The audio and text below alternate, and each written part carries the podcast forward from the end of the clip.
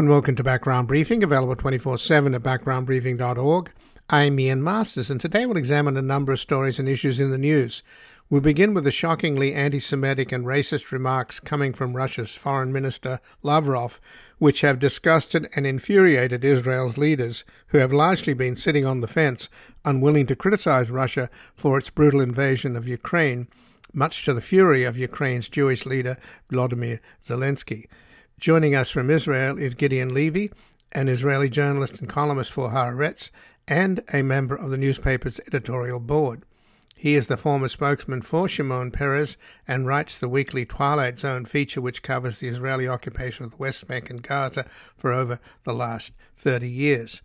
His latest book is The Punishment of Gaza, and we will discuss the change underway in Israel against Russia and in favor of Ukraine in response to Lavrov's remarks that, quote, Hitler had Jewish blood and the most ardent anti Semites are usually Jews. Then we'll get an analysis of the front page series in Sunday's New York Times, American Nationalist Part 1 How Tucker Carlson Stoked White Fear to Conquer Cable from Angelo Carusone, President and CEO of Media Matters for America, a nonprofit described by Bill O'Reilly as, quote, the most dangerous organization in America. A recognized authority on right wing extremism, Angelo was profiled by The Guardian as a leader of the grassroots resistance activism in the age of Trump, and we will discuss how wrong speculation is that the Murdochs might be distancing themselves from Trump. Now it is apparent from Tucker Carlson's close relationship with Lachlan Murdoch that the owners of Fox are fully on board spreading racist propaganda to mobilize the ranks of the far right in this country to vote and steal the next elections. Then finally, we'll speak with Jeffrey Frankel, a professor at Harvard University John F. Kennedy School of Government, who served as a member of President Bill Clinton's Council of Economic Advisers, where his responsibilities included international economics, macroeconomics, and the environment. We will discuss his article at The Guardian The West Can Cut Its Energy Dependence on Russia and Be Greener, and how national security concerns and environmental concerns over dependence on Russian energy are not mutually exclusive, and alternatives could be a win win.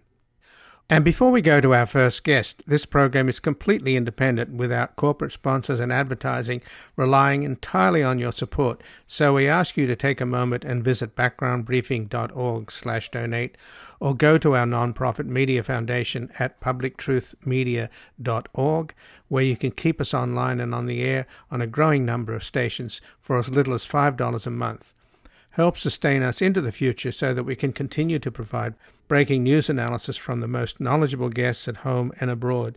And we've made it easier for you to donate simply by credit card at backgroundbriefing.org slash donate, where your tax-deductible contributions make this program possible. Joining us now from Israel is Gideon Levy, who is an Israeli journalist and columnist for Haaretz and a member of the newspaper's editorial board. He's a former spokesman for Shimon Peres, and he writes the weekly Twilight Zone feature, which covers the Israeli occupation of the West Bank and Gaza. And his latest book is The Punishment of Gaza. Welcome to Background Briefing, Gideon Levy. Thank you. It's my pleasure. Well, thanks for joining us, Gideon. And the Foreign Minister of Russia, Lavrov, was speaking on an Italian broadcasting network, and in, when he was asked about the fact that they're supposedly denazifying Ukraine, and uh, how could they be denazifying Ukraine when Ukraine's president Zelensky is Jewish? Uh, to which Lavrov replied, "Well, Hitler was part Jewish, and that's really upset apparently a lot of people in Israel, including Foreign Minister Yair Lapid, who tweeted out Foreign Minister Lavrov's remarks are both an unforgivable and outrageous statement as well as terrible historical error. Jews did not murder themselves in the Holocaust. The lowest level of racism against Jews is to accuse Jews themselves of anti Semitism. So, how much is this resonating in Israel, Gideon? Uh, people are quite uh, astonished, I guess. Uh, I mean, it is really, if you, you look at Lavrov, who is supposed to be a serious man, to say such things without any factual basis, but not so ever, with a lot of connotations because, you know, to blame the Jews. And here, in a very rare moment, I, I agree with Foreign Minister Lapid, namely that to accuse the Jews for creating Hitler is really outrageous, outrageous. There is some uh, question mark about the grandfather of uh, Hitler, by the way, but never was there any proof that he was Jewish. He is just unknown. He can be also Hindu or maybe or maybe Muslim or God knows what. Nobody knows, and and it's really unimportant. But from a serious veteran foreign minister of Russia to speak like really a, a, a, the last uh, bloggist or the last uh, lunatic bloggist is really rather, rather astonishing. But not only did he say that Hitler also had Jewish blood, he said wise Jewish people say that the most ardent anti Semites are usually Jews. That is really bad. Right. No, it's very bad. But it comes in a certain context in which uh, Israel tried to sit on the fence, and now Israel is pushed to the place that it should have been from the beginning, namely to support um, Ukraine without any ifs and buts. But Israel wanted to gain all the worlds, and now it seems it's, it's losing both worlds because Zelensky and Ukraine are really pissed off at Israel and very disappointed by Israel. And now the Russians uh, are beating Israel, at least uh, verbally, and uh, it doesn't show uh, a lot of uh, strategic thinking by Israel. So, what is the motive of the Israeli government to sit on the fence and not condemn Russia? Because Israel is quite scared from Russia. Russia is sitting on our northern border in Syria and enables Israel to bomb Iranian uh, transports of weapons uh, landing in uh, Syria. And um, Russia did so for a long time. And Israel is scared that the Russians will stop this. Uh, Israel had also very good relations in Netanyahu's years with Putin personally, and Israel saw that it can jump on both uh, weddings, as we say in Hebrew, both being a strategic ally of the United States and being a friend of Russia. So uh, this, uh, the reality is that this is impossible. But uh, Prime Minister Bennett tried to maintain it somehow. For a while, he was even a mediator, quite a ridiculous one, between Russia and Ukraine, as you know, when the, the purpose was very clear to keep some kind of neutrality of Israel. But Israel cannot be neutral because of the history, because of simple principles of justice, because the entire Western free world supports Ukraine and, and, and condemns Russia. Israel should be in this camp and not on the fence. And again, I'm speaking with Gideon Levy, who is in Israel. He's an Israeli journalist and columnist for Haaretz and a member of the newspaper's editorial board. He is the former spokesman for Shimon Peres, and he writes the weekly Twilight Zone feature, which covers the Israeli occupation of the West Bank and Gaza for over the last 30 years. And his latest book is The Punishment of Gaza. So, how is this translating then in popular opinion in Israel? Israelis, I'm afraid, are not so preoccupied with the war in Ukraine. And uh, I don't think it's the issue number one on the Israeli discourse, by all means not. Um, so the, the views differ, but it's not a major issue here unfortunately. But in terms of being constrained because of a, deal that Israel has with Russia, allowing Israeli aircraft to enter Syrian airspace and to bomb targets of Iranian Quds forces and others, which they do on a regular basis along with Hezbollah, to stop the arms flow coming in from Iran into Hezbollah. So given what's happening on the ground in Ukraine, where it turns out that the Russian military is a paper tiger. It's so corrupt because you have a mafia state that's a kleptocracy. And, you know, for example, Putin's cook, Prigozhin, is in charge of procuring food and equipment for the military, and he pockets, you know, maybe up to 90% of the money. And that's one of the reasons why the military is being so appallingly incompetent and being outperformed by a country of, what, 44 million compared to a country of 150 million. So that military picture doesn't look good. So I'm wondering why Israel is so worried about Russia's military might in Syria if uh, they're performing so badly in Ukraine.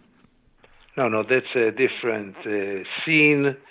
In uh, Syria, it is about uh, the Israeli Air Force bombing, and Russia can quite easily disturb this. You don't need much. That's not a um, overall war here. Enough uh, one precise missile, and Israeli jets will be uh, hit, and this is by far not something that Israel wants to happen. Uh, you don't need much capabilities for this. I see.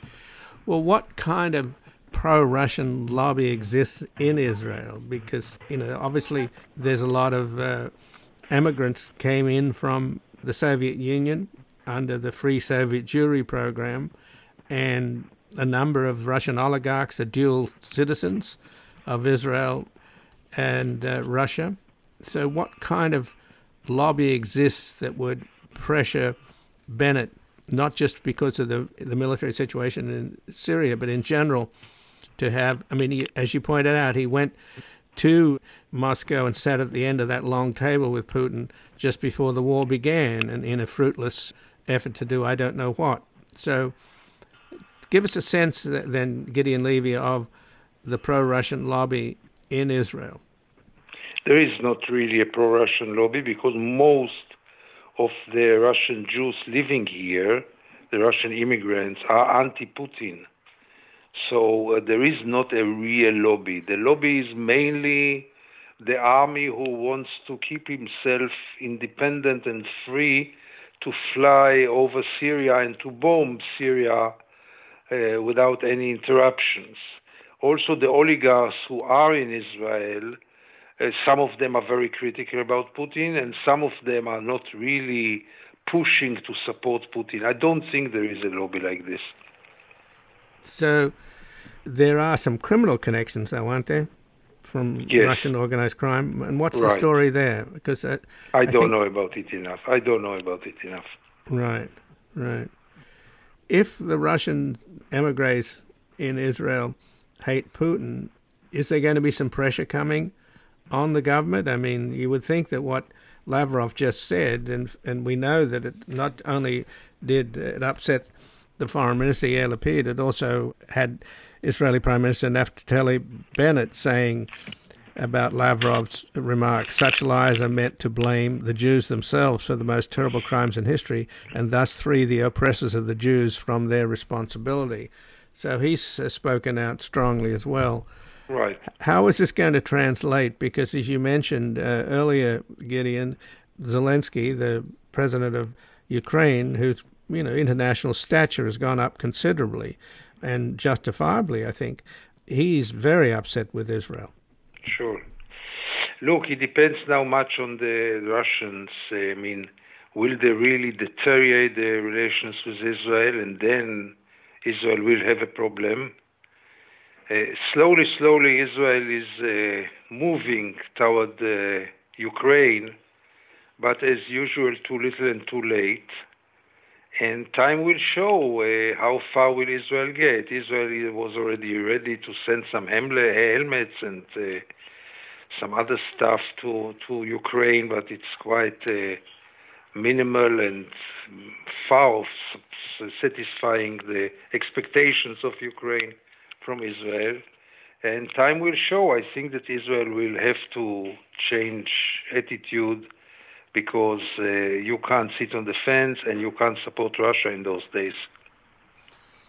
What do you think the basis of the friendship that Netanyahu had with Putin, because after all, it's pretty clear now that Putin has always been a, a kleptocrat and a, a murderer. I mean, he rose to power in Russia in 1999 by yeah. blowing up a bunch of apartment buildings, killing 300 of his own citizens.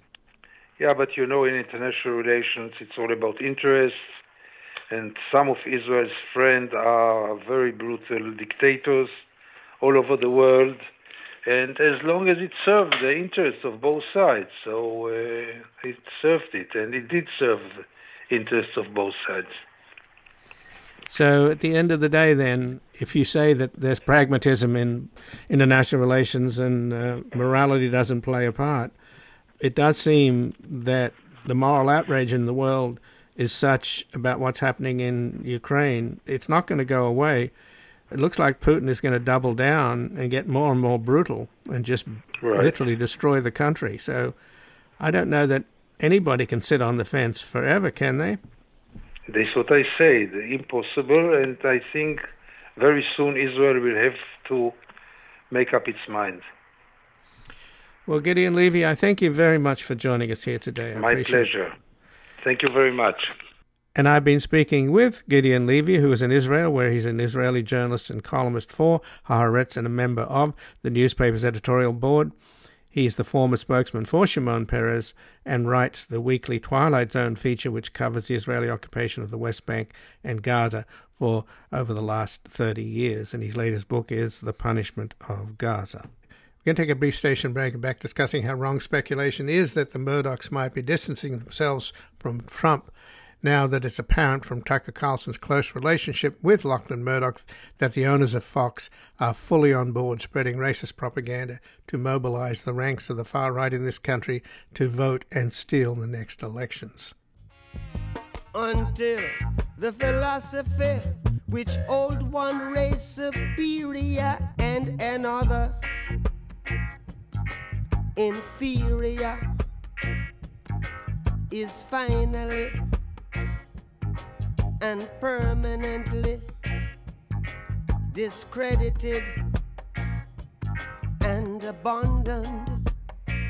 Everywhere is war. Welcome back. I'm Ian Masters, and this is Background Briefing, available 24 7 at backgroundbriefing.org. And joining us now is Angelo Carusone, who's president and CEO of Media Matters for America, a nonprofit described by Bill O'Reilly as the most dangerous organization in America. Angelo is a recognized authority on right wing extremism and was profiled by The Guardian as a leader of the grassroots resistant activism in the age of Donald Trump. Welcome to Background Briefing, Angelo Carusone. Thanks for having me. Well, thanks for joining us. And what did you make of the large front page article in Sunday's New York Times, which is part one of a series of articles called American Nationalist Part One How Tucker Carlson Stoked White Fear to Conquer Cable it struck me as as sort of exploding something that I th- I had assumed.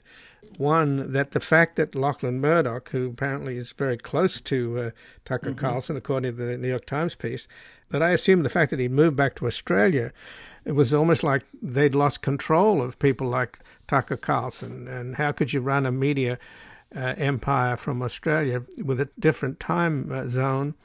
And then the recent, uh, there were some recent reports that the upcoming interview that Piers Morgan did with Donald Trump for his new show on Fox, uh, they showed clips of it where Trump had a meltdown and walked off the studio. That would indicate maybe that the Murdochs are trying to distance themselves from Trump. But I must say, the New York Times piece disabused me of those ideas. How did it strike you? Yeah, I think that's right. I mean, there's a couple threads to, uh, there with the piece. I mean, one is it was a really thorough analysis of Tucker's sort of uh, embrace uh, of white nationalism. And I think that you know it's often said. I mean, even a couple years ago, when we were doing a lot of work about the change that Tucker had sort of taken. Um, or at least the intensification of this white supremacy. We had written this large piece of research about Tucker's descent into white nationalism, and this was three years ago, and it's only gotten worse since then. So that was one th- thread. The second part, which is what you referenced, that's the one that really stuck out to me. I wasn't terribly surprised uh, or really deep enriched at all by the under, you know, the, the Times reporting about the white nationalism. Uh, I just think they did an amazing job in their analysis. But the stuff that was, I think, very jarring was the alignment between Lachlan and Tucker and what the reporting actually revealed. And not only does it show that there's a personal alignment there, but it, you know, when you start to unpackage it, at its core, Fox News is, is Tucker Carlson's operation now, that the entire network really revolves around him. It can't really exist without Tucker, um, not just in its current form, but in the future, because he's the only host. And that's so terrifying to me that has really been able to demonstrate their ability to move the Fox News audience into subscriptions, um, into holding back any blowback or criticism from, from the Fox audience, into having any meaningful sway over them. So to me, the, the way I would summarize it is that in much the same way that Donald Trump was able to leapfrog Roger Ailes back in 2016 and sort of take hold of the Fox audience, Tucker did that, but from the inside. Um, and it's worse now because at least Rupert Murdoch, not that he was a moderating influence, but he it was sort of a strange bedfellows with him and Trump. In this case, Lachlan is fully on board with the ethno nationalism of Tucker, and that means that Fox will only br- burn brighter and hotter uh, in the coming months and years. And Lachlan Murdoch did make a recent speech in Australia that indicated his far right views and his war on wokeness, and yeah, that's essentially what Fox has become, as as has the, the Republican Party. Essentially, they're all about trolling and culture wars. That's right, and that's you know that's only it's not just good for ratings but it's also a their way of shaping the contours of the political debate because you know one thing to keep in mind here is that part of the republican and sort of conservative strategy and, and it was really embraced by trump's campaign was you know instead of getting out their own people to vote uh, or persuading others their shift was to organize power increasingly on what used to be considered the fringes. I mean, there were 800,000 new voters in Pennsylvania alone, and more than 600,000 of them were for Trump. And that trend was pretty con- pretty consistent across the board. That where there were new people signing up, registering to vote, joining, it was mostly far right people that were, and that is a reflection of the strategy that the right wing has employed these days. And so when I bring it back around to the culture war stuff what that means is that the kinetic energy, which ultimately can be translated into political power, is being fueled in part by these culture wars that Fox has stoked. And we really shouldn't diminish the potential here. I think that some things get lost, but this is way more intense than previous culture wars. On I mean, I remember 20 years ago when Roger, uh, when when Bill O'Reilly was engaged in a culture war against abortion providers um, he was targeting one man in particular, Dr. Tiller, who was assassinated in church by, you know, a, a conservative who really embraced the, the, the the idea that he was the worst person in the country, according to Bill O'Reilly. And I would say that that that eight month arc pales in comparison to the intensity that we're seeing on Fox these days. So it is a part about political power and so the nature of the programming allows them to harness the the kinetic energy and to control the contours of the discussion that they can translate into political power. And then simultaneous to that happening, they're also engaging very explicit political exercises. So Tucker Carlson going to Iowa, for instance, uh, in play, that is, it's not because I think he's running for president. It's because he's making himself present to the individuals that are going to have a lot of political influence as the primaries heat up, or Lachlan Murdoch flying all the way to Washington, D.C. for Bill Barr's book party just to immediately turn around and fly back so that he could be a presence. Um, at a at, at, what was a an influential political event in conservative circles. So I do think that the culture war stuff has two dimensions to it, and I, it does give us a sort of keyhole view of what I think is going to end up becoming sort of this du- duo of Tucker and Lachlan, not just discuss- engaging in the contours of what's discussed, um, but also in really flexing explicit political power. And you know, this is the moment for them because keep in mind, this is the, the first time in maybe 30 years that Rush Limbaugh is not the single largest get out the vote operation uh, in in terms of you know uh, our, our, our elections. So there is a bit of a, a vacuum and a void that is very much being filled by, by this duo. And it does seem deliberate and intentional. And again, I'm speaking with Angelo Carusone, who's president and CEO of Media Matters for America, a nonprofit described by Bill O'Reilly as the most dangerous organization in America. Angelo is a recognized authority on right wing extremism and was profiled by The Guardian as a leader of the grassroots resistant activism in the age of Donald Trump. And of course, Tucker Carlson spent a week in Budapest sort of mm-hmm. worshipping at the at the altar of the kleptocrat and autocrat mm-hmm. Viktor Orban. And there's no question that uh, Republican circles see uh, Orban's autocratic electoral capture as the, as the future of the Republican Party. And that's also being championed, is it not, by uh, yes. Tucker Carlson?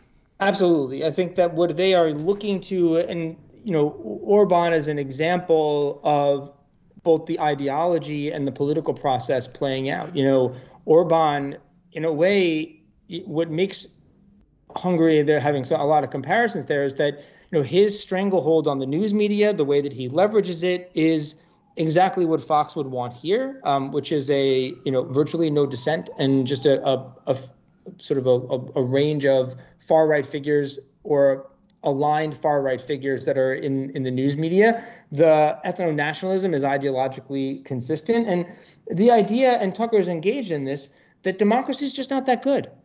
I mean, this is what Tucker argues all the time that it is it is just not that good at its core.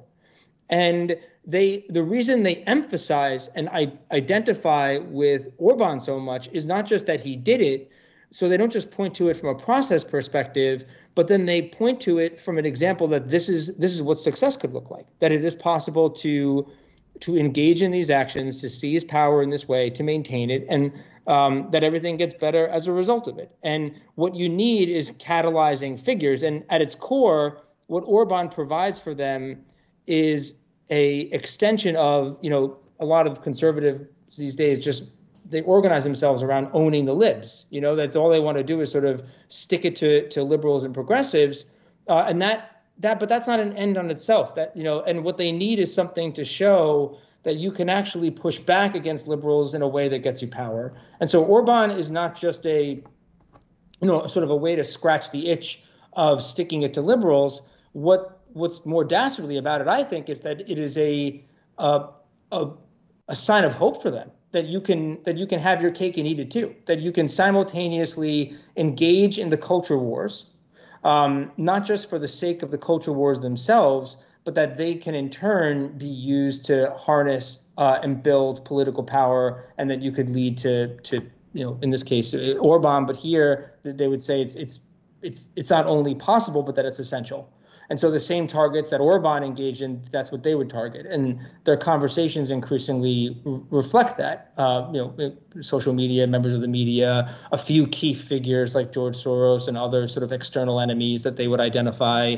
Um, and that's that is that is the part that's that's troubling is that they really have embraced sort of this autocracy and uh, and ends justify the means might makes right approach to all kinds of civic engagement and so at its core what the article reveals what this alignment reveals is not just that tucker is an outlier at fox news anymore but that he has the full-throated embrace of the murdochs uh, and that's a really powerful system uh, and set of mechan- mechanics to put behind uh, a, not just a you know a conservative ideology around tax policy or you know around foreign policy. That's but that's a lot of influence to put behind an extreme ethno-nationalist radicalization sort of mentality that is spearheaded by Tucker Carlson, and um, it's I think it's it's foreboding, not just in what we learn, but but what it means for where we go from here.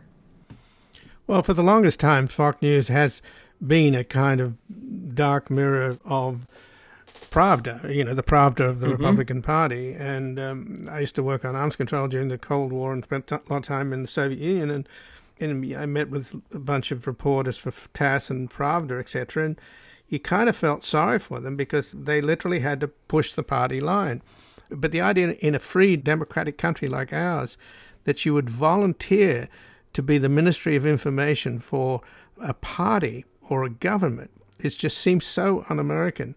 And the idea that, I mean, we know that Tucker Carlson worships both Orban and Putin, Well, mm-hmm. they're the embodiment that proves that propaganda works, right? And Fox is a propaganda outfit. They are.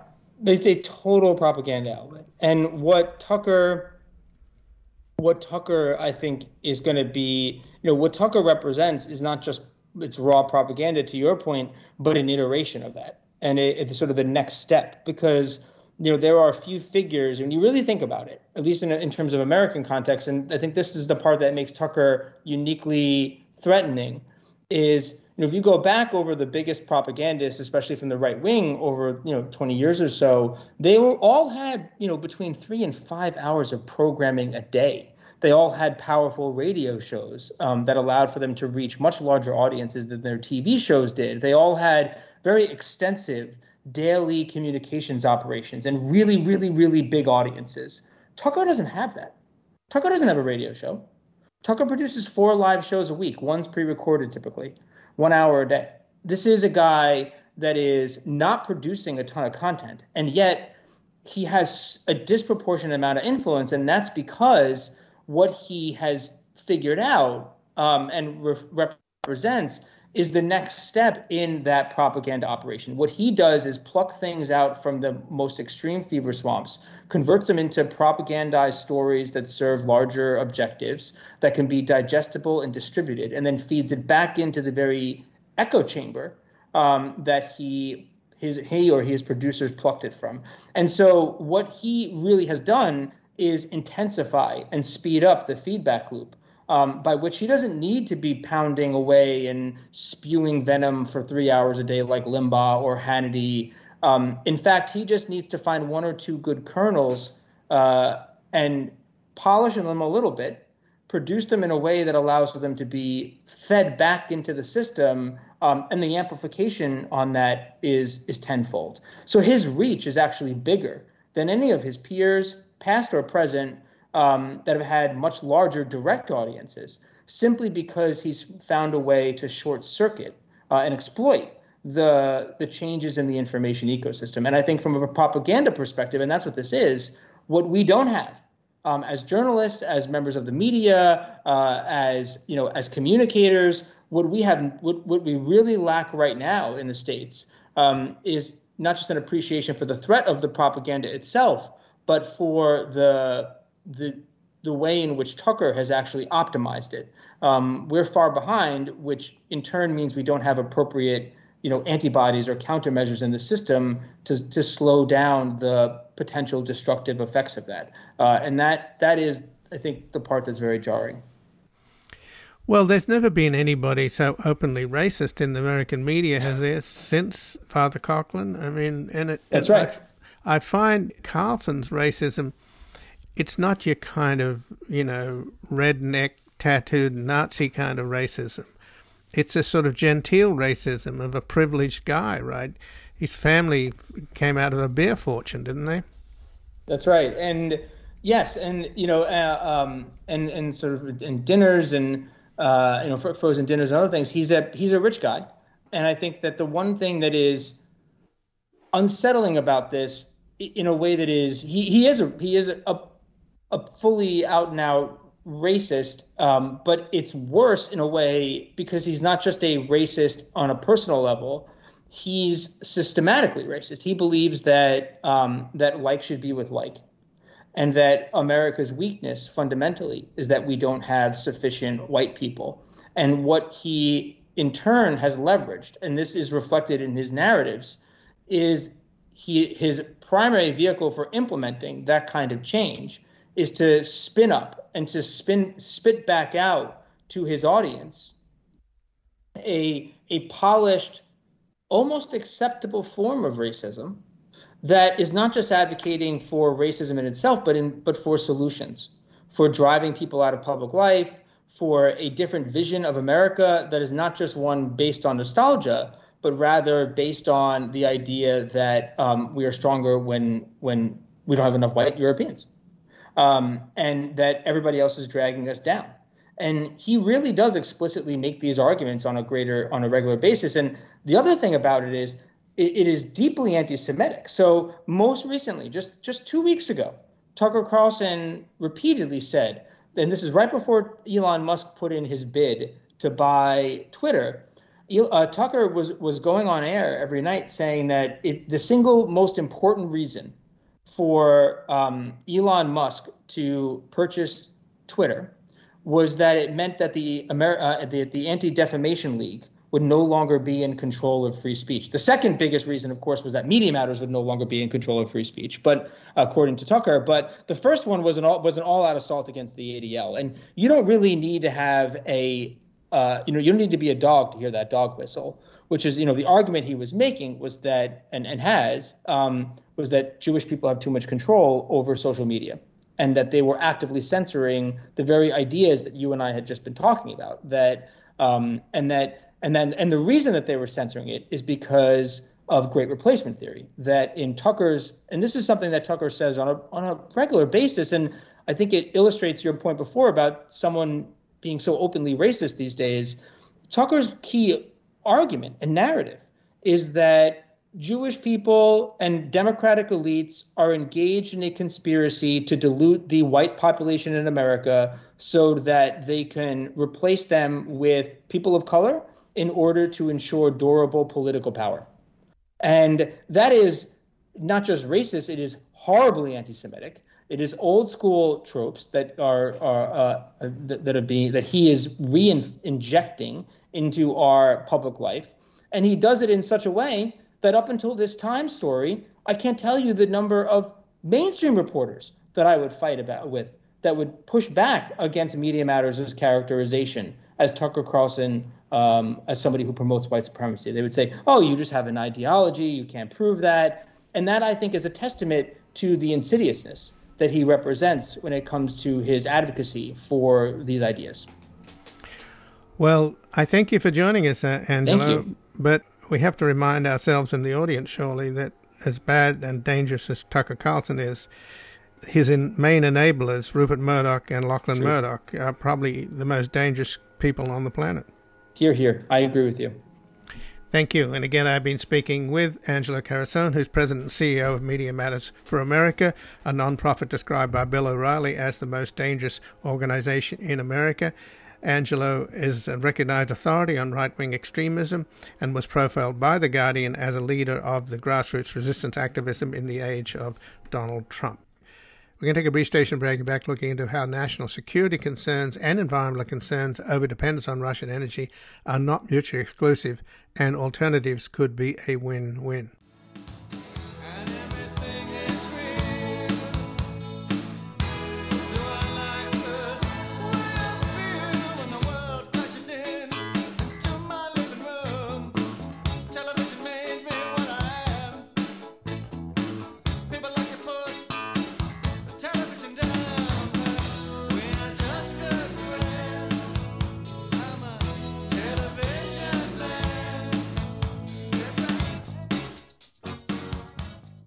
Welcome back. I'm Ian Masters, and this is Background Briefing, available 24 7 at backgroundbriefing.org. And joining us now, Jeffrey Frankel. He's a professor at Harvard University's John F. Kennedy School of Government. He served as a member of President Bill Clinton's Council of Economic Advisors, where his responsibilities included international economics, macroeconomics, and the environment. And he has an article at The Guardian The West Can Cut Its Energy Dependence on Russia and Be Greener. Welcome to Background Briefing, Jeffrey Frankel. Thank you. Good to be with you. Well, thanks for joining us. And I guess your article points out that national security concerns about energy coming out of the uh, the war in Ukraine and the environment and concerns about the environment are not mutually exclusive, right? It's possible to have a win-win. Absolutely. And where would you say we are heading at this point? Well, that's that's hard to hard to tell. I think we're doing some things wrong. I think insulating consumers from the uh, cost of retail products, gasoline, or as in, in Europe, they're doing some other retail products. I think that's that's a mistake. I understand that where the motivation comes from. Um, I think that shutting down nuclear power plants is a mistake. When I say mistake, I mean these are things that hurt global warming and also Im- impede our ability to punish Russia in the form of reducing demand for Russian oil. but uh, we're also doing some things right. I think we're released from the Strategic Petroleum Reserve, which President Biden is doing in, cooperation with other countries and from their own oil stockpiles helps uh, substituting for Russian oil. The Germany central bank said last week that an abrupt halt on the imports of gas, Russian gas, would push the economy into a deep recession, losing 650,000 jobs and a 6.5 drop in its annual economic output. So, is that a reasonable concern on the part of the Germans? It's a reasonable concern, but I've seen uh, statements from uh, signed by quite a few German economists that uh, say that the, effect would be pretty small, um, and that uh, they're in favor of uh, cutting off German imports of uh, fossil fuels from Russia. And also, if the Germans are the ones who are busy shutting down their nuclear power plants on a long-term plan ever since the Japanese disaster at Fukushima, and uh, they they just closed they closed three nuclear power plants in December and are planning on closing three during the rest of the year. I would think leaving them open, uh, reopening the ones that closed in December, and keeping open the ones that are still going would uh, substitute a lot uh, in a way that uh, substitute a lot for energy imports from from Russia, and do it in a way that's not expensive and is reduce emissions of greenhouse gases. Well, the Germans have announced that they support the European ban on imports of Russian oil and that they won't be blackmailed by Moscow into paying for natural gas in rubles. And we all know, of course, that Poland and Bulgaria have been cut off by the Russians. So when you talk about needing to reopen the nuclear plants, and obviously nuclear plants to build new ones takes decades often, to build LNG terminals, it takes a couple of years. Why aren't the Europeans thinking about putting up more wind farms? They don't take that long to put up, do they? And that wouldn't that help increase the amount of electricity? Yes, uh, of course, switching from fossil fuels to renewables like uh, wind and solar energy is uh, a major uh, win-win in terms of good for the environment and the reduced dependence on, on Russian oil. So that's definitely a big part of the solution. Um, they have already moved in that direction over the years, and uh, I think are going to try to move more strongly in that direction. But Germany has same some of the same problems that uh, that, that we do. That where do you whose land do you put uh, do you put the windmills on? Um, it's it's uh, there's not a lot of open space, especially in, in Germany. And they don't have a lot of uh, good offshore locations to do it.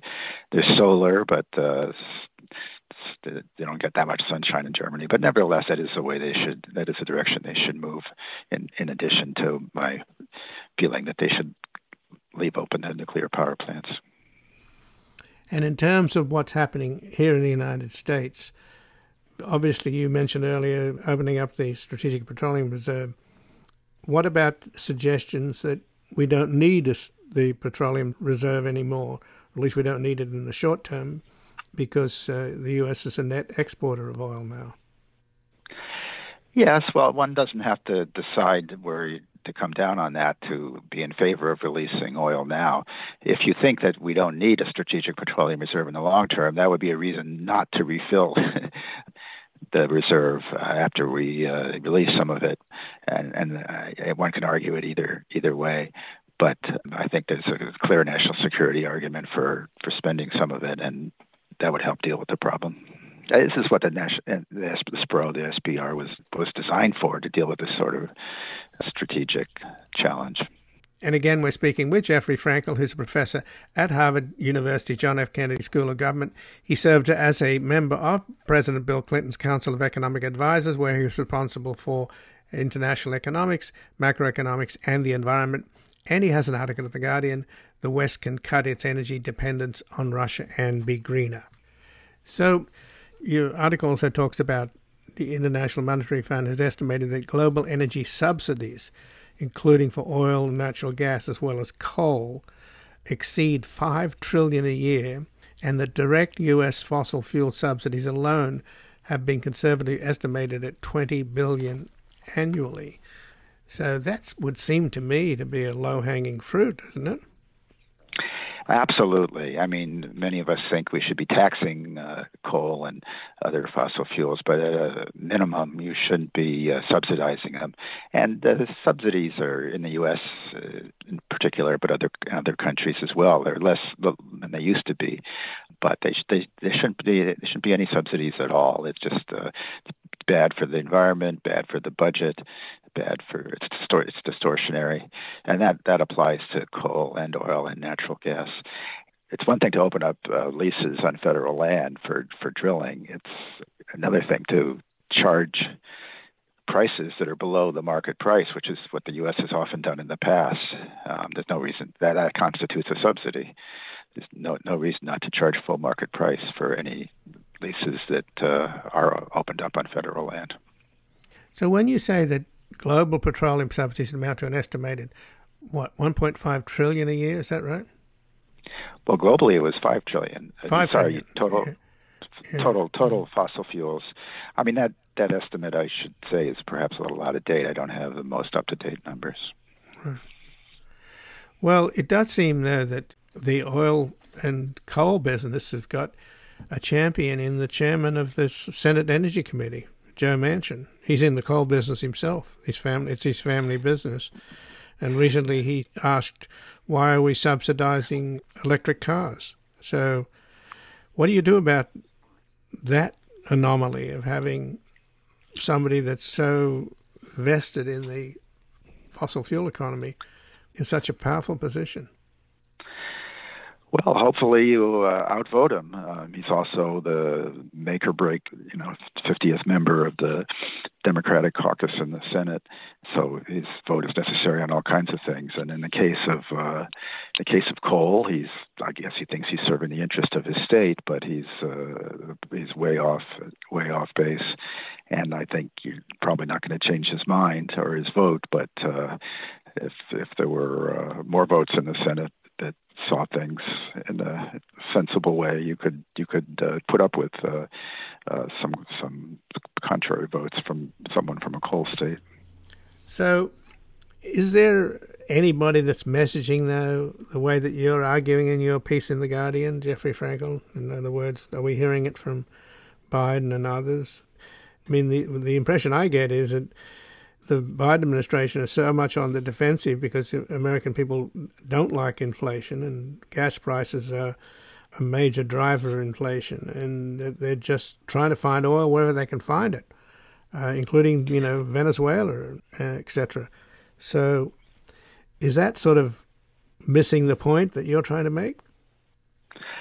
Well, I think uh, they understand the point I'm trying to make, and we're in, be in favor of measures that would uh, both benefit the environment and uh, cut down on dependence on Russian fossil fuels. But there is politics, and the price of gasoline is very sensitive politically. It's a price that the consumers see all the time uh, in big big letters, and it's it's it's uh, known to be uh, highly politically sensitive. So I I understand the temptation, for example, to have a gas tax holiday. But I have to say, as an economist, it would just be be terrible. And you you can uh, make some transfers to people, to low income people, if you're worried about the, the effect of a higher price of gasoline on low income people. But it's just we need we need to tax energy, not subsidize it, and uh, that's for a number of goals. But in terms of Joe Manchin wondering why we should why we give subsidies to electric cars. I mean, as Americans feel pain at the pump, if they had electric cars, they wouldn't be going to the pump in the first place. How do you get that message across or get people to understand that you don't have to be addicted to oil, at least if you have a car? And that would therefore argue that we should go go in the opposite direction to, to what Joe Manchin is suggesting we should subsidize electric cars even more, shouldn't we? Yes, and uh, Biden has plans to uh, subsidize the uh, recharging stations, which is a, sort of a good way of doing it. That's that that's right. It's a what we economists call an externality. That if you uh, create uh, pollution, you don't have to bear the cost of it. You'll get you get you get too too much of it, and, it, and so the right thing to do is uh, either tax the high polluting energy sources, which would be coal in particular, or and together with uh, subsidizing low carbon energy, sources, which which electric cars are part of. Depends, of course, how the electricity is generated. If you generate the electricity by coal, and then, then you're back where you started. But the idea is to generate it more by alternative sources, and we can we can do that for home heating and all kinds of things. But the vehicle transportation is the one thing where you got to carry it around uh, with you, and that has meant gasoline, which of course is derived from oil up until now, but oil, electric vehicles offer an alternative. Well, the Biden administration announced today that they're investing uh, several billions in lithium ion batteries, I think. Do you know what the nature of that investment would be? Would it be in, in mining for the metals needed or building manufacturing plants?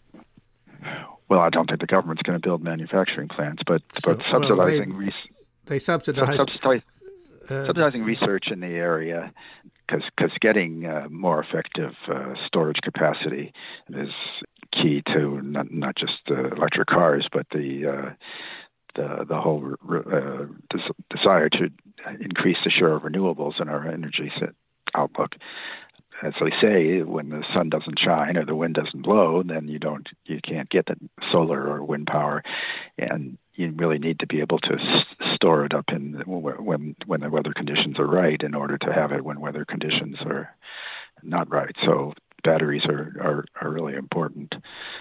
And in and uh, there is Go ahead. There, there is. There, sorry, there is the issue of dependence. Uh, I think you mentioned dependence on certain minerals, lithium, and some rare minerals, which are part of this, and uh, many of them are produced cheaply in China, and we've sort of newly come to appreciate the vulnerability of being dependent on a single source for um, for a product, particularly if that's a source that might not be lied to us politically, and uh, I think we will move away from China, dependence on China f- for these rare earth metals, for example, develop it in other places. But you also uh, advocate a carbon tax to reduce our dependence on fossil fuels.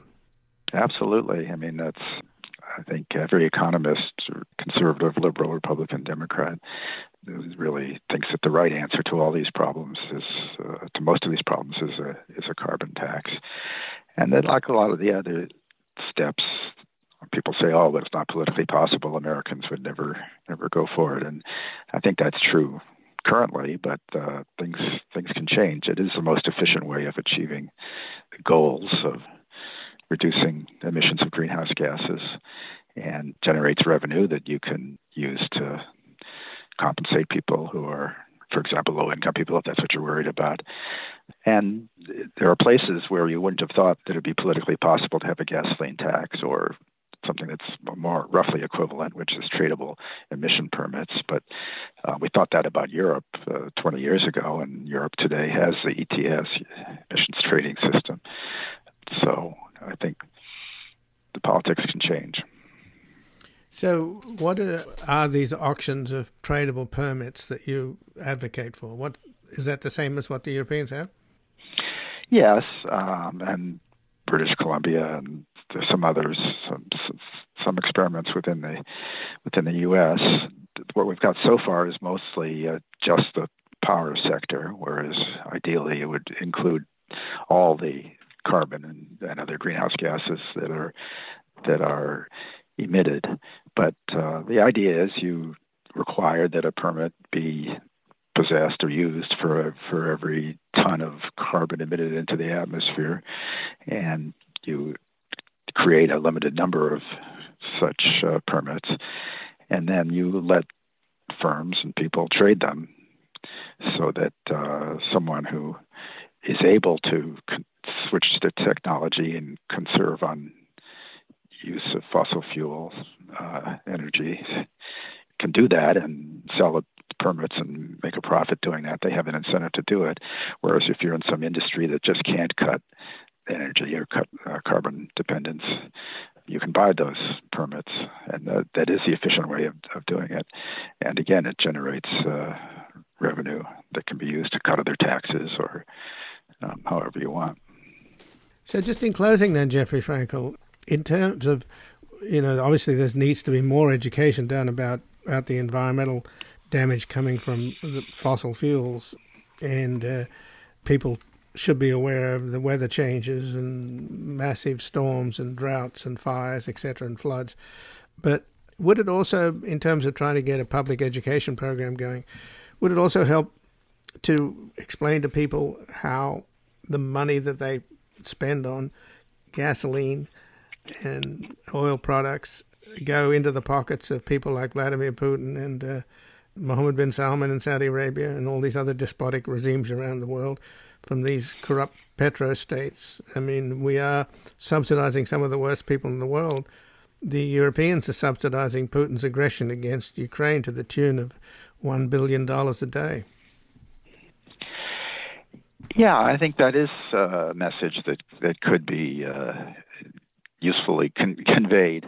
Just uh, to have the government tell people how to uh, to conserve on uh, energy isn't doesn't get you very far, um, and people are suspicious of the things that the government says. But the current context of the Russian invasion of Ukraine and the um, desire to uh, retaliate against Russia, and, and hope that that will that making them pay a price for their aggression will influence behavior, if not now, then in the future. That is something that uh, I think people can understand. There's a lot of sympathy around the country, regardless of where you are in the political spectrum for for Ukraine, and then probably greater recognition of the downside of supporting autocrats in oil producing states, as you referred to in, in the past, we've I think we've distorted foreign policy uh, probably too much to uh, to keep the oil flowing, and we don't need to do that anymore because we're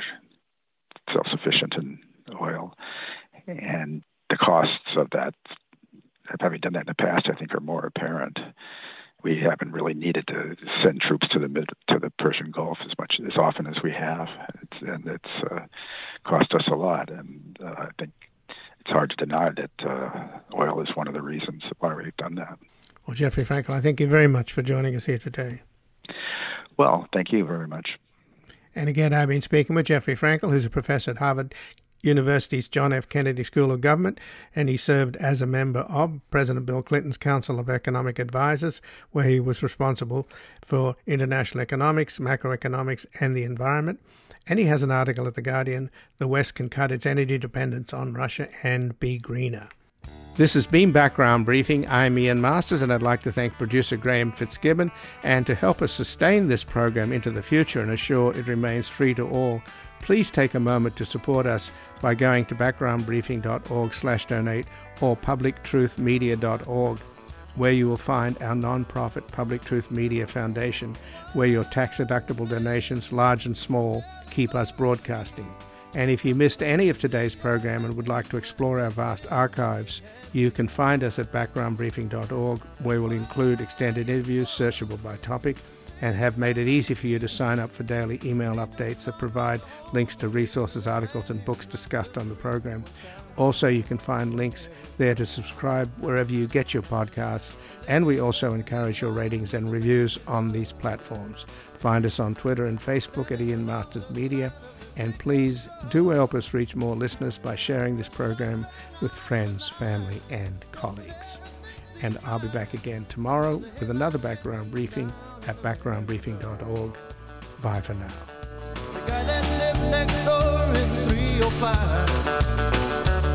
Took the kids to the park and disappeared by half past